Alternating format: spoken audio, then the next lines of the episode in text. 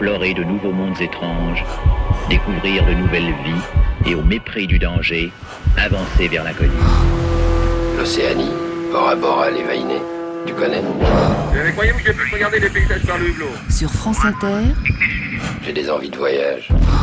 Le temps d'un bivouac le temps d'un bivouac. Je suis prêt. Daniel Fievé.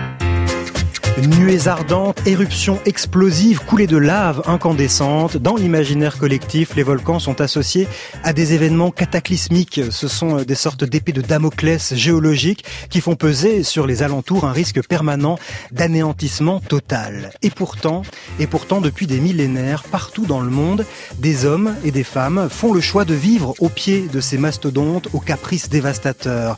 Aujourd'hui, 800 millions de personnes sur Terre vivent à proximité d'un volcan. Ces populations nouent un lien très fort avec leur volcan. Un lien qui va bien au-delà de la crainte, car avant de tout reprendre en un claquement de doigts, ces montagnes éruptives donnent énormément. Pour en prendre la mesure, aujourd'hui de l'Islande au Japon, en passant par l'Italie ou l'Indonésie, nous partons à la rencontre de ces hommes et de ces femmes qui vivent en terre volcanique. Amis de l'aventure, l'aventure nous appelle. Euh, bonjour et bienvenue dans notre bivouac. Très heureux de repartir à l'aventure avec vous tout l'été, avec toujours au programme des explorations scientifiques et, des récits de voyages plus personnels. Bonjour Arnaud Guérin. Bonjour. Je suis ravi de débuter l'été avec vous. Vous êtes euh, géologue de formation, photographe, auteur. Vous venez de publier Les volcans et les hommes aux éditions Glénat et Arte Éditions, un livre inspiré de la série documentaire euh, Des volcans et des hommes diffusée sur Arte au printemps dernier. Vous allez donc nous emmener sur les flancs de ces montagnes de feu à la rencontre des personnes qui y vivent.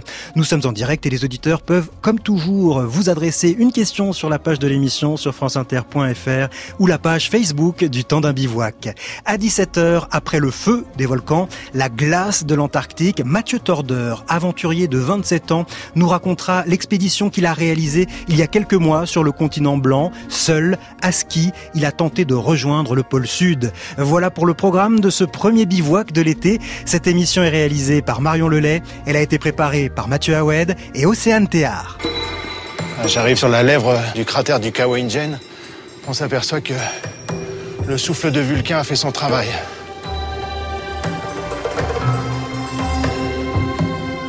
Oh, oh, le lac. Oh, extraordinaire. Alors là, le contraste est, est vraiment saisissant. On comprend tout de suite que, le, cratère joue le rôle d'entonnoir et euh, en fait toutes les précipitations euh, finissent dans cette, euh, dans cette immense cuvette où il y a l'activité volcanique, l'activité fumerolienne. Oh, C'est incroyable. Ah, pour un géologue, le moment, le moment est plus que magique. Hein. Vous étiez, Arnaud Guérin, en Indonésie, sur le Kawaïjen, sur l'île de Java. C'est un extrait de votre série documentaire Des volcans et des hommes, diffusée sur Arte. Alors c'est un décor à la fois assez infernal, hein, autant que magique, ce Kawaïjen, un décor dans lequel des hommes évoluent quotidiennement. C'est un décor qui est un décor, euh, on imagine les, les, forges de Vulcain. Oui. Euh, c'est purement minéral. Euh, ça vous agresse les narines, les bronches. Ça vous fait pleurer les yeux à cause des gaz volcaniques. Ça sent le soufre, terriblement. Ça sent terriblement le soufre. Euh, on a laissé deux caméras dans le cratère. euh, les appareils photo euh, ont rendu l'âme également. Nos poumons non, parce qu'on avait les masques à gaz. Et pourtant, euh, là, des hommes qui sont des hommes libres, on les présente souvent comme des forçats qui viennent travailler presque sous la contrainte. En fait, c'est absolument pas le cas. C'est des gens qui viennent profiter de ce que leur donne le volcan, en l'occurrence, ce qui rend ces gaz si odorants, c'est-à-dire le soufre. et ils descendent dans ce cratère. c'est un travail qui est extrêmement difficile difficile, ouais. extrêmement dur. Euh, et ils le font à côté euh, d'une menace qui est une menace sournoise, qui est ce lac d'acide, le plus grand lac d'acide de la planète, le ouais. pH, c'est-à-dire l'acidité. Hein, c'est compris entre euh, normalement euh, c'est 7, et bien là c'est 0. donc c'est ce qu'il y a de plus acide ouais. sur Terre. 7 c'est neutre. 7 c'est neutre. neutre. Et là on et est, est voilà. au plus acide qui soit. Ouais, on est même on est même négatif, c'est-à-dire que c'est tellement acide qu'on n'arrive même plus à, me, à mesurer. Et il n'y a aucune forme de vie dans ce lac et sur surtout, il y a des gaz qui sont prisonniers dans le fond de ce lac et qui peuvent remonter sous forme de bulles. Euh, les mineurs en parlent comme euh, d'un espèce de dragon euh, inodore, incolore. Ce gaz, c'est du CO2, contrairement au, au gaz soufré, et ça sent absolument rien. Et c'est une espèce de morlande qui, euh, qui s'épanche euh, sur le fond de ce cratère et qui prend des, des mineurs. La dernière fois, 77 ont été, euh, ont été touchés. Euh, donc, euh, il y a toujours cette relation qui est une relation forte en- entre l'homme et le volcan. L'homme est toléré dans l'entre-deux Vulcain. Là. Il vient chercher cette ressource qui va le faire vivre. D'ailleurs, ces mineurs sont considérés euh, comme euh, les hommes forts de Java. Ils ont un statut euh, social très particulier, Ouais. euh, valorisant, Valorisant, ouais. complètement.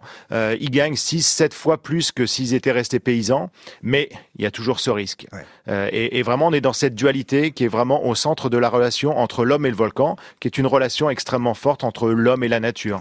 Approcher ces volcans, c'est une entreprise risquée. Écoutez ce que disait Arun Taziev à ce sujet. Je voudrais vous demander où est la frontière entre le courage, l'audace et la témérité, la, la prudence même? Eh bien, je dirais que là encore, ce qui est quelque chose de normal pour un montagnard expérimenté ou pour un, un coureur de volcan expérimenté est une témérité impardonnable pour quelqu'un qui ne l'est pas. Et oui, par oui. exemple, j'irais me promener sans aucun danger, je crois, entre les deux cratères qu'il y a actuellement au Stromboli, où j'étais il y a 15 jours. Et pour moi, je crois qu'il n'y aura pratiquement pas de danger. Que quelqu'un qui n'est pas habitué risquera fort de n'en pas revenir. Vous vous êtes senti euh, en danger lors de vos nombreuses expéditions sur les flancs de ces volcans, vous, euh, Arnaud Guérin? Alors, il y, a des- il y a des moments où on est, euh, on est dans une situation qui est une situation où on sent que les lumières commencent à s'allumer au rouge euh, et que on n'est plus toléré dans, le- dans ce lieu. Je... Il faut savoir partir. Alors, par exemple, dans le fond de ce cratère du Kawenjen, euh, de nuit, euh, euh, quand on a les gaz qui s'épanchent euh, et qui euh, sont à plus de 700 degrés, qui s'enflamment, ça donne des flammes qui font 7, 8, 10 mètres de haut, qui sont totalement bleues, euh, qui sont tout autour de vous. À un moment, vous savez plus vraiment où vous êtes. Euh, et c'est vrai qu'on est totalement subjugué. C'est ce qui est, euh, ce qui est très dangereux dans le volcan. On est à cette, cette fascination qui vous attire. Euh, et il faut jamais oublier ce qu'on vous a appris, c'est-à-dire euh, les dangers qui sont des dangers qui sont pas obligatoirement ce qui se voit. Comme je disais tout à l'heure, euh, ça peut être euh, des gaz totalement incolores, inodores, euh, qui euh, qui vont complètement vous euh, euh, vous happer. Donc en tout cas, ce qui est sûr, c'est que c'est que j'irai pas où Arun Taziev, l'endroit dont dont il parlait dans dans, Sur dans son ouais, interview. sur le Stromboli, ouais. Surtout avec les dernières nouvelles du Stromboli, avec une activité qui est extrêmement violente. Il faut jamais oublier, c'est que ces montagnes de feu, l'é- l'énergie qui est dé- qui est dégagée par par ces volcans vous dépasse totalement en termes d'échelle et qu'il faut toujours avoir euh, cette petite peur qui est une très bonne conseillère. Alors vous êtes allé dans de nombreux pays hein, pour observer euh, ces volcans et rencontrer les gens qui habitent à, à proximité. Les rencontres que vous avez faites euh, au Japon vous ont particulièrement euh, marqué. Alors le Japon, euh, oui, c'est une c'est une relation avec la Terre qui, pour moi, en tant que, que géologue, est, est tout à fait particulière parce que parce que c'est un des pays les plus sismiques au monde, euh, c'est un des pays les plus volcaniques au monde, euh, et les gens vivent toujours avec euh, cette épée de Damoclès au-dessus de la tête. Euh, au sud du Japon, il y a un volcan qui s'appelle le Sakurajima. Le nom est très poétique, ça veut dire la, la montagne des cerisiers, l'île des, mon- des cerisiers en fleurs. Euh, et pourtant, c'est un volcan qui fait plus de 300 éruptions par an. Euh, les enfants vont à l'école avec avec un casque. Oui. Et ils prennent le bus euh, à partir dans des dans des abribus qui sont des, des casemates de béton euh, qu'on imagine euh, comme chez moi en Normandie euh, datant des, du débarquement. Euh, On et- organise des, des, des répétitions d'évacuation de l'île tous les ans, je crois. à la date anniversaire de la grande éruption de 1914. Euh, donc ça veut dire que la, la mémoire de l'homme au Japon, euh, les, les phénomènes sont tellement fréquents que ça fait vraiment partie de la vie courante. Et, et, et les gens vous emmènent, parlent de ce volcan et vivent avec ce volcan. C'est-à-dire que, par exemple, avant de partir avec un paysan qui va cultiver les plus gros radis de la planète, Ouais. qui font jusqu'à 60 kilos, grâce au volcan, 60 kilos, c'est gigantesque. Et pour là, on a une, un début d'explication au fait que ces gens, malgré le risque, restent. C'est que ce volcan donne beaucoup. Et là, en l'occurrence, des radis gigantesques et Ouais. savoureux, j'imagine. Mais, mais avant, avant d'aller euh, d'aller récolter ce que le volcan vous donne, vous devez d'abord le respecter. C'est-à-dire qu'on va vous emmener au fond du jardin, dans ce- cet hôtel, dans ce temple, où on va va aller euh, prier les esprits de la famille et les dieux de la famille. Et le volcan fait partie de ces dieux. Euh, et c'est une relation qu'on retrouve un petit peu partout sur la planète. En Indonésie, euh, dont on parlait tout à l'heure, c'est totalement le cas. Au, euh, un volcan qui s'appelle le Bromo. Euh, ce Bromo fait des éruptions qui sont des éruptions extrêmement fréquentes. Il va saupoudrer la, la région de cendres volcaniques qui sont extrêmement fertiles si elles tombent en, en quantité relativement peu importante. Ça donne des récoltes. Comme nulle part ailleurs. Et chaque année, au mois de juillet, eh bien, les habitants de la région vont rendre hommage à ce bromo en leur donnant une partie de la récolte. Donc, ils vont jeter dans le cratère, ils vont faire ce, ce geste, ce don à la terre en remerciement de ce que la Terre euh, leur donne. Je vous propose d'écouter euh, un japonais qui vit alors euh, non pas sur l'île hein, dont on parlait, mais qui vit près du, du mont Unzen sur l'île de Kyushu, toujours au Japon donc, et qui semble vivre très sereinement le fait d'être à proximité de ce volcan. Cette montagne est le centre de notre existence ici. Les gens mènent une vie normale car il est difficile de réaliser qu'une catastrophe peut arriver à tout moment. Nous sommes habitués à vivre ici. Lorsqu'elles arrivent, les éruptions nous ramènent à la réalité. Je pense que c'est une bonne chose. Le monde zen est pour nous comme un dieu. Nous ressentons une émotion typiquement japonaise lorsque nous sommes en présence du volcan. Quant à ce sanctuaire, il a fallu plus de dix ans pour le reconstruire. C'est le résultat de l'inébranlable résolution des habitants qui refusent d'abandonner un sanctuaire sacré. Il faut dire que ce mont Unzen a été particulièrement dévastateur et meurtrier euh, relativement récemment, hein, au début des années 1990. La population s'en souvient et ne lui en tient pas rigueur. Et, les. Français et les Français s'en souviennent puisque c'est là-bas que Maurice et Katia Kraft euh, euh, Deux volcanologues célèbres absolument célèbres. euh, euh, c'est sont morts. Ce couple est mort euh, au pied de, de ce volcan Unzen. Et c'est vrai qu'en en France, on a cette vision qui est cette vision euh, de ces, de ces volcans. Grâce à des gens comme Maurice et Katia Kraft, comme Arun Taziev, on a une culture volcan qui est, qui est très développée. Euh, ce qui est un petit peu paradoxal puisque sur le territoire hexagonal, on a, on a peu de volcans. Je parle pas des dom-tom ou de la Mhm. Réunion. Euh, mais mais au- quand on arrive au Japon, on a cette, cette relation au volcan qui est une relation, euh, Monsieur Honda, là, qui, est, qui était dans le, dans le sonore, l'explique, qui est extrêmement positive. Il faut dire que ce volcan, en 1791, il a, il a causé la plus grande catastrophe volcanique de l'histoire du Japon. Avec euh, le flanc du volcan s'est effondré, euh, a donné un tsunami qui a, qui a fait disparaître des, des dizaines de milliers de personnes.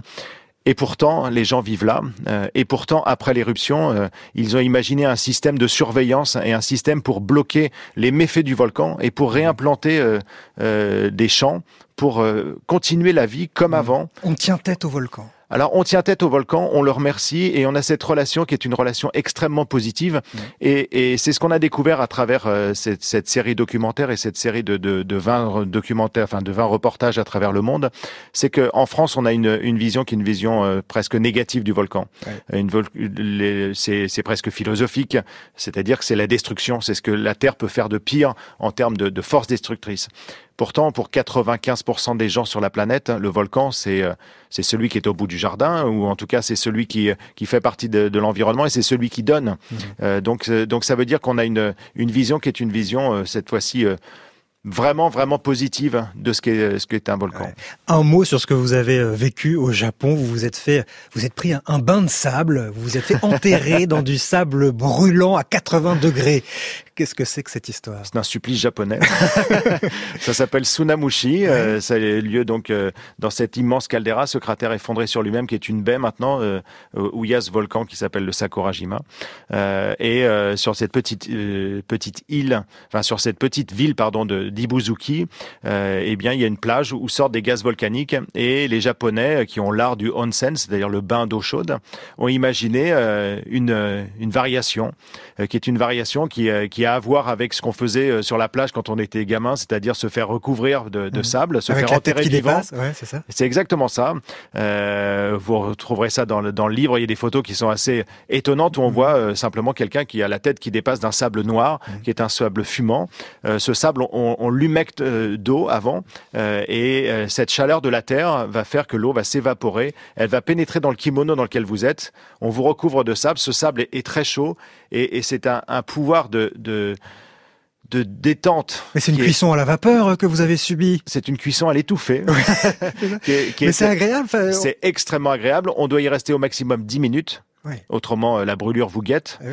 Euh, mais encore une fois, c'est, on est exactement dans ce qu'est le volcan, c'est-à-dire que on peut y rester un tout petit peu, mais savoir. pas trop, parce que après, bien sûr, c'est le danger qui est, qui est là. Ouais, il faut savoir doser. Arnaud Guérin, vous avez aussi une passion pour l'Islande. On ira y faire un tour dans un instant. Puis nous verrons aussi qu'un super volcan sommeille pas très loin de nous, en Italie.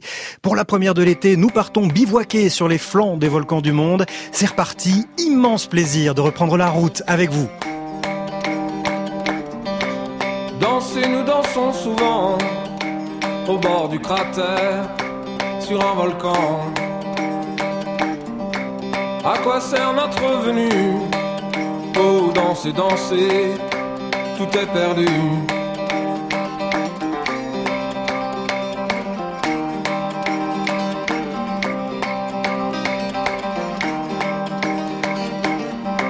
Secouez, secouez-moi tout ça le charme discret, le calme plat. À quoi sert notre venue Oh, danser, danser, tout est perdu. Dansez, le tigre a faim. Dansez, vous n'avez plus rien. Dansez, petit bout de chair. Dansez au bord du cratère.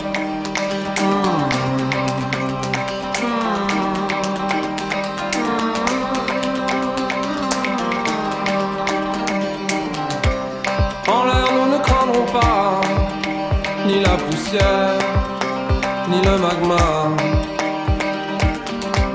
À quoi sert notre venue Oh, danser, danser, tout est perdu.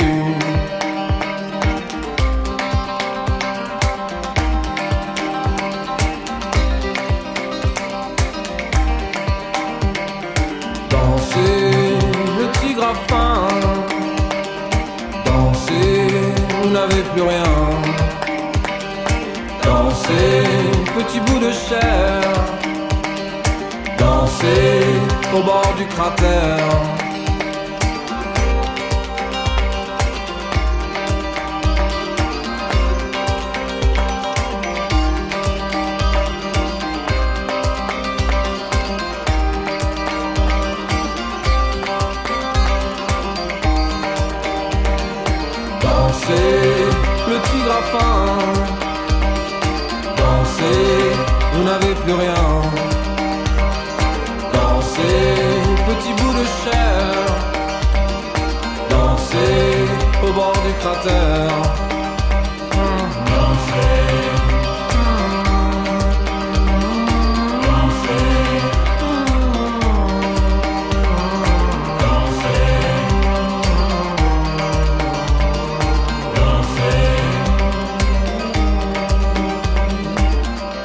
Daniel Fievé, le temps d'un bivouac.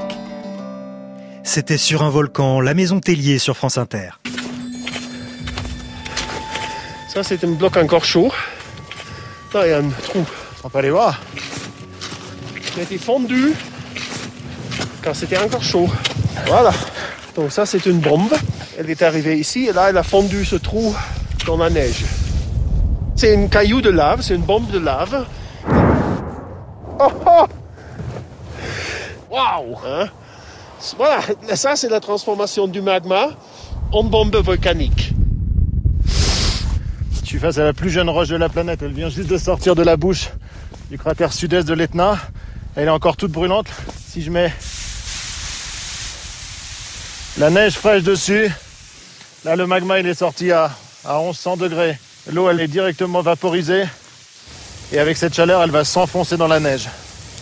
J'ose à peine mettre ma main dessus. Oh, c'est... Ah, c'est plus la plus jeune. La plus jeune, elle vient de sortir. Arnaud Guérin, nous voici sur l'Etna en Sicile en compagnie du volcanologue Boris Benke. C'est un volcan particulièrement euh, actif, l'Etna? Bah, c'est vraiment le, le cœur battant de l'Europe, hein, euh, puisque c'est le plus euh, le plus haut volcan actif d'Europe. Et c'est vrai que l'Etna, c'est comme le disent les Siciliens, ils l'appellent Mongibello. C'est la contraction de monte en italien et de Djebel en arabe. Ça veut dire la montagne des montagnes. C'est vraiment un endroit très très particulier. Euh, L'activité est permanente. On vient d'avoir une, une belle éruption euh, les, les, les, semaines qui, euh, qui ont précédé. Euh, et là, quand nous sommes euh, nous sommes sur le volcan au mois de février pour c'est un début d'éruption.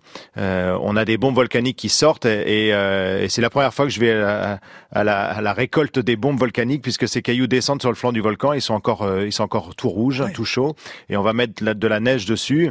C'est pas très prudent de faire ça, mais mais en fait, on peut pas résister au fait de pouvoir aller voir euh, ce que ce que je dis, c'est-à-dire la plus jeune roche de la planète. C'est-à-dire qu'on passe du magma, cette roche fondue qui a perdu ses gaz et qui est devenue de la lave, euh, à euh, voilà cette cette roche qui va constituer ce tas de cailloux qui est un volcan, puisque les volcans ce sont des tas de cailloux. Combien de personnes vivent au pied de ce tas de cailloux? Alors euh, globalement, ça dépend euh, où on met le, le, cercle, entre 1 et 2 millions de personnes dans la dans la région. Pour l'Etna, euh, 1 ou 2 millions de personnes qui, ben, qui, vivent au pied de ce volcan le plus actif d'Europe. Oui, parce que parce que il y fait extrêmement bon vivre. La Sicile était un pays de sécheresse et, et au pied de l'Etna, l'Etna est un vaste, un énorme château d'eau ouais. qui va distiller son eau toute l'année au fur et à mesure et ça va donner des récoltes. on commence avec avec les agrumes, avec les citrons, puis les oranges, les clémentines et puis euh, et puis ensuite ça va être la vigne et, ça va s'échelonner jusqu'aux olives euh, au, mois de novembre et, on comprend pourquoi les gens les gens vivent là. Et encore une fois euh, nous y sommes allés au mois de février parce qu'il y a ce grand pèlerinage un des plus grands des plus importants à l'échelle mondiale. Là c'est quasiment un million de personnes qui viennent dans les rues de Catane rendre hommage à Santa Gata c'est-à-dire la sainte qui protège des colères du volcan. Comment sait-on qu'un qu'un volcan va, va entrer en éruption? On imagine que ce volcan il est au-delà d'être prié, vénéré, qu'il est surveillé aussi étroitement par les scientifiques Et de plus en plus, puisque puisqu'avant on était obligé, à l'époque d'Arun Taziev, on était obligé d'aller sur le volcan pour aller faire des mesures. Euh, maintenant, aujourd'hui, euh, on a tout un tas de matériel euh, totalement automatisé. Il y a les mesures satellites, les GPS, etc., et tous les capteurs qu'on peut mettre sur les volcans. Et un petit peu partout dans le monde, bien, il suffit que les satellites passent et ils collectent toutes les heures ou toutes les demi-heures ou toutes les dix minutes les informations. Après, ça ne remplace pas le travail des volcanologues et ça remplace jamais le travail d'information qu'on doit faire des populations qui vivent au pied des volcans et certaines populations vivent extrêmement près de, du volcan. Euh, on a un souvenir euh, un petit peu marquant, euh, enfin en tout cas qui nous a beaucoup touché quand on a filmé cette cette série. C'est un, un, village qui est, qui est juste au pied d'un volcan des plus actifs de la planète qui s'appelle le Fuego au Guatemala. Ça veut dire le feu et, et vraiment c'est un volcan qui est extrêmement dangereux. Mmh. Je connais bien les volcanologues là-bas. Ils nous emmènent sur les dépôts des nuées ardentes, c'est-à-dire ces, ces, nuages de gaz qui descendent les, les flancs du volcan. Et puis on travaille avec une petite communauté qui est à côté. C'est des gens qui ont été déplacés pendant la guerre civile, qui ont été remis là par le gouvernement. Ils sont à peine à 6 km du volcan et un mois et demi après notre passage, euh, eh bien les nuées ardentes ont touché le village qui est juste à côté. L'endroit où nous étions a été totalement détruit. Euh, et là, on s'aperçoit que, que voilà, il y a, y a, un poids qui est un poids aussi humain qui, est, qui peut être extrêmement, extrêmement fort. Ça veut dire que l'on peut encore se laisser surprendre par une éruption volcanique aujourd'hui. Tout n'est pas surveillé au point de, de savoir ce qui va se passer euh, à l'avance. Alors en fait, Maurice Kraft avait, avait une image qui est une image que je garde toujours en tête, qui est vraiment extrêmement bonne. Un volcan actif, c'est un bâton de dynamite dont on ne connaît pas la taille et on sait que le, le, la mèche est allumée, mais on ne connaît pas la longueur de la mèche. Ah oui, c'est pas très rassurant. C'est exactement ça, c'est-à-dire que c'est-à-dire que quand vous êtes au pied du Fuego là, euh, nous on était dans un nous étions dans un hôtel euh, juste à côté du village là, euh, je dis je me disais que c'était pas très prudent d'être là euh, parce que j'interprétais c'est mon métier de, de géologue de, de, regarder le terrain et je me disais qu'il y avait des indices qui faisait que c'était pas très prudent d'être là. Mmh. Un mois et demi après, euh, l'endroit où nous étions, euh, bien les nuées ardentes passaient. Euh, C'est-à-dire que voilà, il y a, il y a toujours ce risque qui est, qui est un risque extrêmement présent et voilà, il est à, il est à prendre en considération en fonction des informations qu'on a. Et il faut jamais oublier que les sciences de la Terre sont des sciences extrêmement jeunes et que la tectonique des plaques c'est 1974. Et oui Donc ça veut dire que ça fait extrêmement peu de temps qu'on connaît le fonctionnement global et général de notre planète. Oui, et, et qu'on sait pourquoi ces volcans voient le jour. On parlait de l'Italie tout à l'heure. Pourquoi en Europe C'est en Italie euh, que se concentrent tous ces volcans. Parce qu'on a parlé de l'Etna, mais il y a aussi le Vésuve euh, qui faisait l'objet d'une interception euh, hier matin sur France Inter, qui est podcast- podcastable. Il y a aussi le Stromboli. Enfin, on connaît une quantité de volcans concentrés sur l'Italie. Oui, et là, c'est en, en plus, ce sont ceux dont on parle souvent, mais euh, la botte italienne est, est constellée de, de formations vol- volcaniques jusqu'à la Toscane. Euh, et ça, c'est simplement euh, l'histoire géologique. On vit sur une planète vivante avec des plaques qui bougent les unes par rapport aux autres, des océans qui s'ouvrent. Et en l'occurrence, euh, depuis 150 millions d'années, il y a un océan qui s'ouvre qui s'appelle l'océan Atlantique et un océan qui se ferme qui s'appelait la Tétis, qui est un océan mondial dont la relique est la Méditerranée. Euh, et l'Afrique remonte. Et euh, il y, a un- espèce de, morceau de plaque qui pose problème, ce qui est l'Italie, euh, et qui remonte, qui, qui poinçonne l'Europe. Ça donne les Alpes. Euh, mais derrière, eh, eh bien, il y a des petites plaques qui bougent les unes par rapport aux autres, qui se passent les unes par-dessus les autres, euh, et qui, euh, en, en descendant là, euh, en- quand les plaques descendent les unes sous les autres, eh bien, ces plaques vont se mettre à fondre et vont générer du magma qui va remonter. Et c'est ce qui donne ces volcans qui sont, qui sont des volcans explosifs. Alors, volcan explosif, à ne pas confondre avec le super volcan qui se trouve là aussi euh, sous l'Italie, c'est-à-dire que Naples a plusieurs à faire avec plusieurs volcans et il y en a un qu'on connaît moins, mais qui est un super volcan et qui menace directement euh, Naples. Oui, à Naples, on pourrait avoir un slogan, c'est attention, un volcan peut en cacher un autre. hein. C'est-à-dire que quand on regarde le Vésuve, quand on est à, à Naples, euh, il y a un point de vue célèbre là, sur la colline du Vomero, on regarde la ville avec le Vésuve et on se dit que c'est vraiment le risque majeur pour la ville. Et en fait, on a le, le risque majeur, il est dans le dos. Euh, c'est la baie de Puzzol. C'est un, super volcan qui s'appelle les Champs Flégréens. Euh, et d'ailleurs, la ville de Naples doit quasiment tout euh, aux Champs Flégréens puisque ça a donné euh, deux grandes éruptions euh, très explosives pendant durant son histoire. Ce volcan a donné ces, éruptions durant, durant son histoire. Et euh, quand les Grecs se sont installés là pour pour créer euh, Naples, euh, ils ont directement extrait les dépôts de cette euh, de cette euh, de ces éruptions. C'est ce qu'on appelle le tuf jaune napolitain. Et ce tuf jaune napolitain donne la teinte à la ville, cette ville jaune. Et en fait, pour aller découvrir ça, il faut descendre 40 mètres sous la ville de Naples aujourd'hui. On a la ville antique en, en négatif, euh, c'est-à-dire euh, on a la source des matériaux. Et cette source des matériaux, euh, ils ont extrait les matériaux pour construire les maisons au-dessus, mais ils en ont fait ensuite des citernes.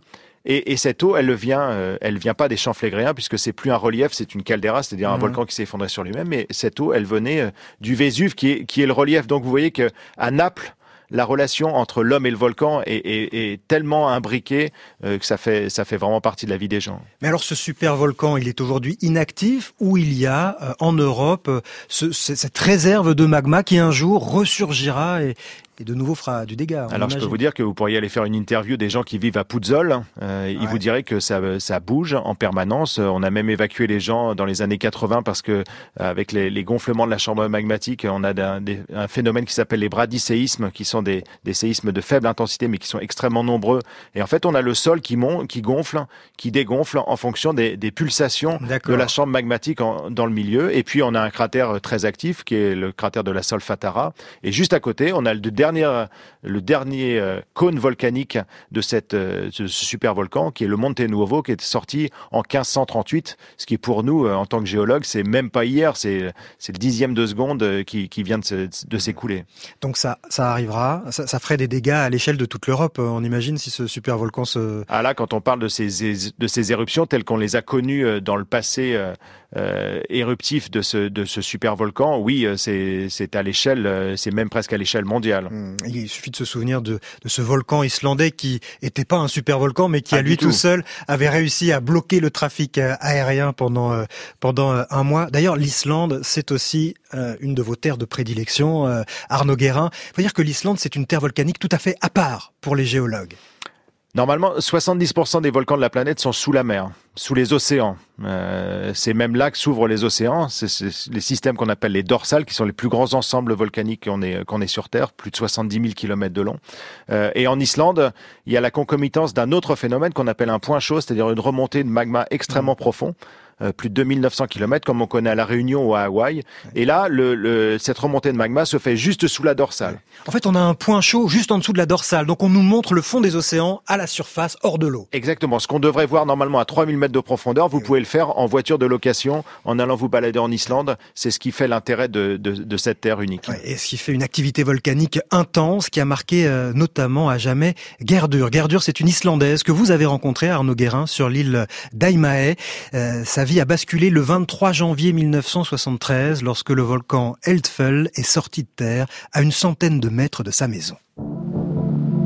Tout a commencé vers 9 heures du soir. Je rangeais les vêtements de mon bébé. C'était un nouveau-né.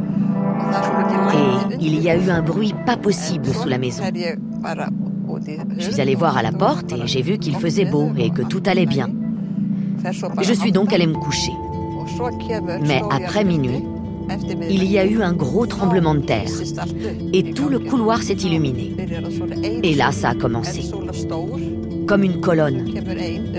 Une grande colonne de feu qui sort de terre et illumine tout. Et ensuite, la terre se déchire. Et là, plusieurs colonnes. Et je vois la roche sauter en l'air et l'herbe, les plaques de gazon projetées en l'air. Je me suis dit, nous sommes en train de mourir. La mort arrive maintenant. Gerdur, cette Islandaise que vous avez euh, rencontrée pour la série d'Arte des volcans et des hommes, euh, Arnaud Guérin, cette Islandaise vous a profondément marqué. Oui, parce qu'elle m'emmène dans sa, dans sa maison. Sa maison a été euh, complètement recouverte de, des projections du volcan. Et ces dernières années, euh, les Islandais ont organisé ce qu'on appelle le Pompéi nordique. Donc ils ont, ils ont dégagé cette maison, ils ont construit un mémorial dessus. Et là, je rentre avec, euh, avec cette femme euh, dans cette maison qui a été partiellement dégagée. Elle me fait visiter pièce par pièce, donc avec des détails de sa vie voilà, qui, qui marque. Mais surtout, j'ai un souvenir, c'est qu'on arrive dans la chambre de ses enfants. Elle en parle dans l'interview. Euh, elle était en train de ranger les vêtements de ses enfants euh, quand euh, elle a eu les premiers soubresauts du volcan qui était en train d'apparaître juste à côté de sa maison. Et, elle, elle, frotte le sol. Elle commence à regarder et, et elle voit euh, un, un, morceau de tissu et elle commence à dégager. Et en fait, c'était les vêtements de ses enfants qu'elle avait euh, qu'elle avait pas eu le temps de plier mmh. le 23 janvier 1973. Ouais. Elle sort ses vêtements et elle, de manière automatique, elle les plie et elle, elle cherchait quasiment l'armoire pour ranger ses vêtements. Je peux vous dire que moi qui connaissais les images euh, de Maurice et Katia Kraft qui avaient été faites pendant l'éruption, qui étaient des images qui ont joué un rôle important dans ma vie parce que ça, ça jouait de ma passion sur les volcans. D'un seul coup, j'ai compris la, la, profondeur de champ qu'il y avait dans ce qu'était la relation entre les volcans et les hommes. Cette relation profonde entre, entre les gens qui vivent là et leur terre. Alors vos expéditions sur les volcans vous ont euh, emmené à l'autre bout du monde, mais aussi dans des régions beaucoup plus proches, en métropole par exemple. On va s'intéresser à nos volcans qui ne sont pas vraiment éteints hein, d'ailleurs. Dans un instant, on passe par l'Auvergne, le temps d'un bivouac sur France Inter. Et bien sûr, vous répondrez euh, en fin d'émission aux questions des auditeurs qui arrivent sur franceinter.fr.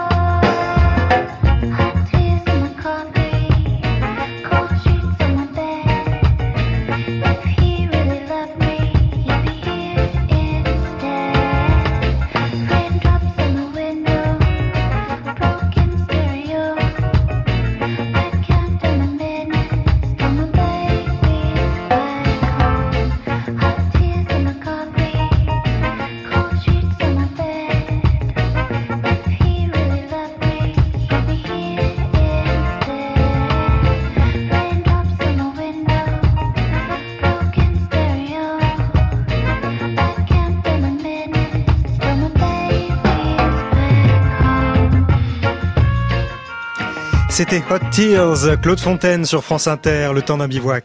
Voilà. Donc, cette partie de la corde, tu la lâches jamais. Et ton autre main va venir sur la poignée. Comme ça. Voilà. C'est super rassurant votre truc. Voilà.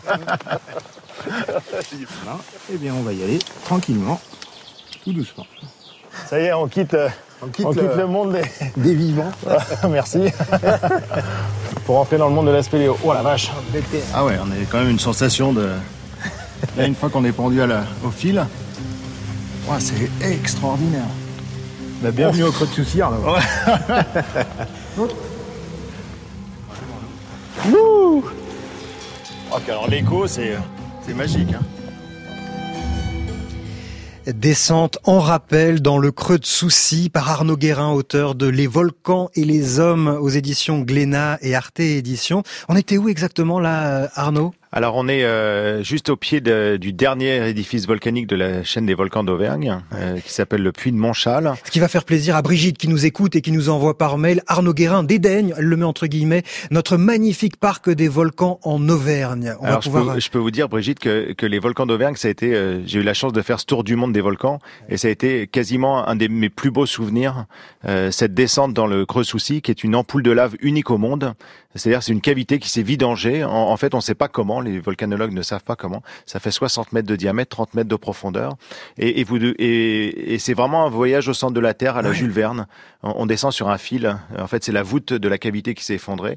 On descend euh, à l'intérieur. Et, donc c'est la dernière coulée de lave des volcans d'Auvergne, 6700 ans. Et ce qui est extraordinairement intéressant pour les volcanologues, c'est que euh, cette coulée de lave, elle recouvre les dernières couches qu'il y a eu avant, les, avant le- la coulée de lave. Et donc on a les, les archives de ce qui s'est passé juste avant, donc ça permet de décrypter le scénario éruptif de la dernière éruption des volcans d'Auvergne, ce qui est extraordinairement intéressant pour les volcanologues qui euh, envisagent la prochaine. Oui, La prochaine éruption. Alors là, tout d'un coup, évidemment, on dresse l'oreille. Euh, Ça veut dire que ces volcans ne sont pas, ne sont pas éteints, ils sont assoupis? Ben, ça fait 6700 ans qu'ils sont qu'ils sont assoupis. Euh, lors de euh, la, la vie de, de ces volcans euh, et de la dernière du dernier ensemble volcanique des volcans d'Auvergne, qui est la chaîne des Puys, il y a eu déjà des périodes d'arrêt de plus de 15 000 ans. Euh, donc euh, donc on peut et ces dernières années, il y a eu des papiers qui sont sortis, des papiers scientifiques, des articles euh, faits par des chercheurs tout à fait compétents qui prouvent qu'il y a une une source de magma sous les volcans d'Auvergne qui est tout à fait euh, apte à, à pouvoir euh, donner euh, une nouvelle activité. Et il, il semble qu'il y ait encore des restes d'activité volcanique. Le lac Pavin, vous y êtes allé, des tas de légendes autour de ce lac, parce que parce que jusqu'à très récemment, il, il est arrivé des choses étranges au- autour de ce lac, des changements de couleurs. C'est des- ce qui est extraordinaire dans cette. on a l'impression que que on, on va uniquement dans des pays très lointains et qu'on a des gens qui vous racontent des histoires de légendes.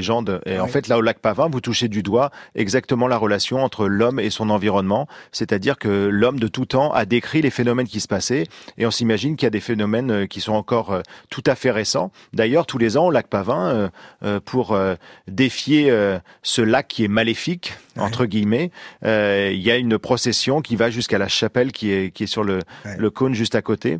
Et, et on est vraiment dans cette dans cette relation que les scientifiques essaient de, de comprendre puisqu'il y a des études qui sont faites pour savoir parce que le grand problème de ce lac c'est le dégazage qui est à l'intérieur, euh, qui est un dégazage partiellement d'origine volcanique avec du CO2 et, et le problème c'est le retournement de ce lac et l'épanchement de, de poches de CO2 euh, qui pourraient avoir des conséquences euh, qui pourraient être Mortelles. mortelles pour pour les habitants. Le problème du CO2, c'est c'est que c'est un gaz qui prend la place de l'oxygène et sans oxygène, on, on ne respire plus. Oui, et, et là on a fait l'expérience juste à côté, de- dans une ville qu'on connaît bien qui s'appelle Chamalières, dans la grotte du chien, euh, où on emmenait au début du siècle des, des touristes euh, faire l'expérience. On mettait un chien dans le, dans le fond de cette grotte, et cette grotte qui est sursaturée en, en CO2, on appelle ça une moffette. Eh bien, ce, ce chien euh, tombait dans les pommes. Pauvre bête. Et on le réanimait, on le réanimait. C'était, l'attraction touristique. Et aujourd'hui, on a fait une expérience qui est une expérience vraiment étonnante. On a pris ces, ces machines à bulles. Euh, vous faites des bulles et en fait les bulles descendent, ces bulles de savon, elles descendent jusqu'à s'arrêter sur la poche de sur la, le niveau de CO2. Mhm. Et, là, si bien sûr vous passez en dessous de ce niveau, euh, vous avez plus de 20% de CO2, c'est-à-dire euh, c'est mortel pour mortel pour l'homme. Si on a la tête au-dessus de cette couche de CO2, on respire. Le chien qui est au ras des pâquerettes, lui, il était dans la couche de CO2. C'est pour ça qu'il il, tournait de l'œil. Heureusement, aujourd'hui, ça n'existe plus. Hein, cette attraction touristique assez cruelle tout de même. Arnaud Guérin, à notre tour de vous emmener sur le terrain avec un reportage en partenariat avec CNRS, le journal. C'est sur une autre terre volcanique française, hein, pas très loin, en Ardèche, que notre reporter Clément Baudet est parti à la recherche d'une météorite tombée euh, en février dernier. On le retrouve donc avec une équipe régionale du programme de sciences collaboratives Vigiciel et François Collat, chercheur à l'Observatoire de Paris et responsable scientifique du réseau Fripon. Alors ici, on est dans l'Ardèche, là, dans, sur la commune de Sautre. C'est l'endroit probable où est tombée une météorite le 27 février euh, dernier. Parce que vous êtes euh, chasseur de météorites, vous Voilà. Donc le réseau Fripon, il est fait pour observer toutes les météorites qui tombent en France. Hein. Il y a 100 caméras euh, régulièrement espacées. Et donc le 27 février dernier, il y a une quinzaine de caméras qui ont détecté un gros bolide. Alors qu'est-ce que c'est qu'un bolide? En fait, c'est une immense étoile filante. C'est-à-dire que on voit bien les étoiles filantes qu'on voit au mois d'août. Là, c'est magnifique. Mais là, c'est plus brillant que la Lune. Quoi. C'est un truc euh, vraiment très très très très lumineux. Et euh, c'est tellement lumineux que l'objet qui a fabriqué en fait cette étoile filante, ce bolide, est suffisamment gros pour que dans sa rentrée dans l'atmosphère, il en reste un morceau. Et ce morceau qui tombe au sol, c'est ce qu'on appelle une météorite. On pense qu'en France, il tombe à peu près euh, une dizaine de météorites par an. Nous, on estime qu'on doit pouvoir récupérer une météorite à peu près tous les ans. Ça, c'est une, météorite qui est tombée euh, à Madagascar il y a six mois. Et c'est un truc comme ça qu'on cherche. Et on voit quand c'est cassé, là on voit que c'est blanc dedans. en fait, la croûte de fusion est super, euh, est vraiment très mince. Et donc ça ressemble pas à toutes les pierres volcaniques qui est ici, c'est ça, parce que c'est la question, on voit des pierres noires partout, mais c'est pas pareil. Donc elle ressemble à quoi celle qu'on cherche aujourd'hui? On sait pas exactement la taille, mais ça fait l'ordre d'une centaine de grammes. En fait, ça ressemble vraiment beaucoup à, ce que pourrait être une olmette norvégienne. Là, on voit bien l'intérieur qui est, l'extérieur qui est brûlé, et l'intérieur c'est froid. Et, la, zone en fait là qui est noire est très très très très fine. Bon, on est parti? Ouais.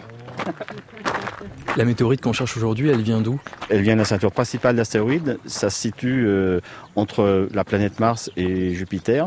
Et en fait, c'est un endroit où il n'y a, pas eu de formation de planète et il reste un, tas de, débris, si on veut, qui de temps en temps en fait euh, se s'entrechoquent et fabriquent plein de petits cailloux qui peuvent venir en fait euh, percuter la Terre. En fait, il y a un plateau derrière les, petits bosquets d'arbres et c'est là, là où on va chercher.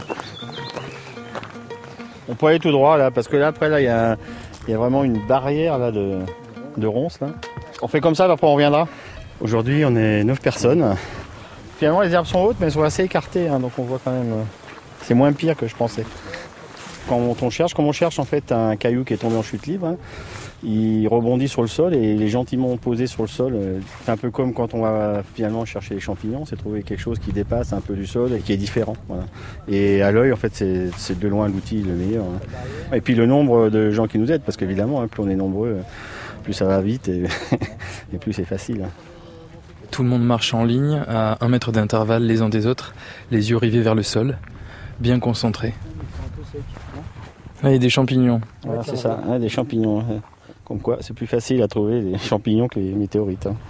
Vous m'aviez parlé d'une carte secrète. Nous, on a une carte qui nous dit en fait euh, les endroits où il est tombé. C'est pour ça qu'on vient ici.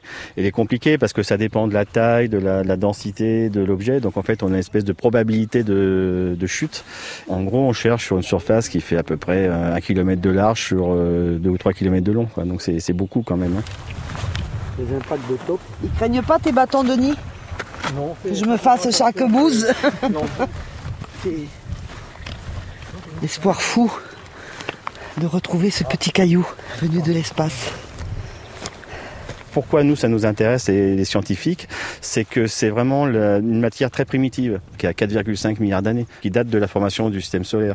Étudier ces objets, ça revient à étudier finalement euh, notre formation de ce qu'a fabriqué notre système solaire.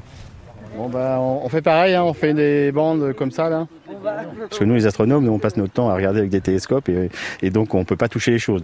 Mais là, le, côté sympa, c'est que non seulement on regarde, mais en plus, euh, on peut avoir quelque chose qu'on peut tenir dans la main. On va pouvoir utiliser ça avec les, merveilleuses machines de la, physique moderne qui permettent de faire des études très pointues euh, sur la, matière. Ce qu'on peut pas faire, euh, nous, même en envoyant des sondes spatiales là, sur Mars, quelque chose comme ça. On, envoie des petits laboratoires, hein, mais c'est pas, ça n'a rien à voir avec ce qu'on peut faire sur la Terre. On sait qu'elle est là. Hein. Là-dessus, il n'y a aucun souci. Il faut persévérer. il faudra sûrement venir plutôt à la fin de l'été, là où tout sera un peu plus sec. c'est ce qu'on nous dit ici, de revenir plutôt à la fin de l'été ou à l'automne. Paf, tu tombes sur la météorite, c'est ça? Merci Clément Baudet pour ce reportage à retrouver sur le site de CNRS Le Journal dont nous sommes partenaires. Et pour plus d'informations sur ces chasseurs de météorites, vous pouvez aussi consulter le site du réseau Fripon et du programme Vigiciel. Nous mettons toutes les références sur la page du temps d'un bivouac. Arnaud, Arnaud Guérin, le géologue que vous êtes, s'intéresse-t-il aussi aux météorites? Ah, tous les cailloux m'intéressent. Donc euh, euh, là, par contre, j'étais en train de réfléchir. je me disais que c'est vrai que de chercher des météorites qui sont qui sont qui ont un aspect euh, qui sont noirs euh, dans des terrains volcanique, ça facilite pas les choses. Ça devait vraiment pas faciliter les choses. D'ailleurs, ils l'ont pas trouvé apparemment hein, pour jusqu'ici leur météorite. Par contre, euh, par contre, ce qui est intéressant, c'est que c'est qu'on trouve des volcans sur sur plein d'autres d'autres planètes ou d'autres satellites de planètes dans le dans le système solaire. Donc donc c'est vrai qu'on a des des analogies qui existent par exemple, euh, entre euh, un volcan qu'on a rencontré en Islande qui s'appelle Surtsey, euh, qui est une île sortie du fond de l'océan, et la géologie martienne, puisque en fait on a une fragmentation du magma comme ce qu'on a eu sur Mars, qui donne cette cette roche qu'on appelle une palagonite avec cet aspect rouge. Et les géologues martiens si on peut si on peut les appeler ainsi, euh, s'intéressent vraiment à ce type d'activité. Donc donc c'est vrai que le champ de la volcanologie ne s'arrête pas uniquement à la planète Terre. Suite et fin de notre voyage en terre volcanique dans un instant avec Arnaud Guérin et les questions des auditeurs qui sont arrivés.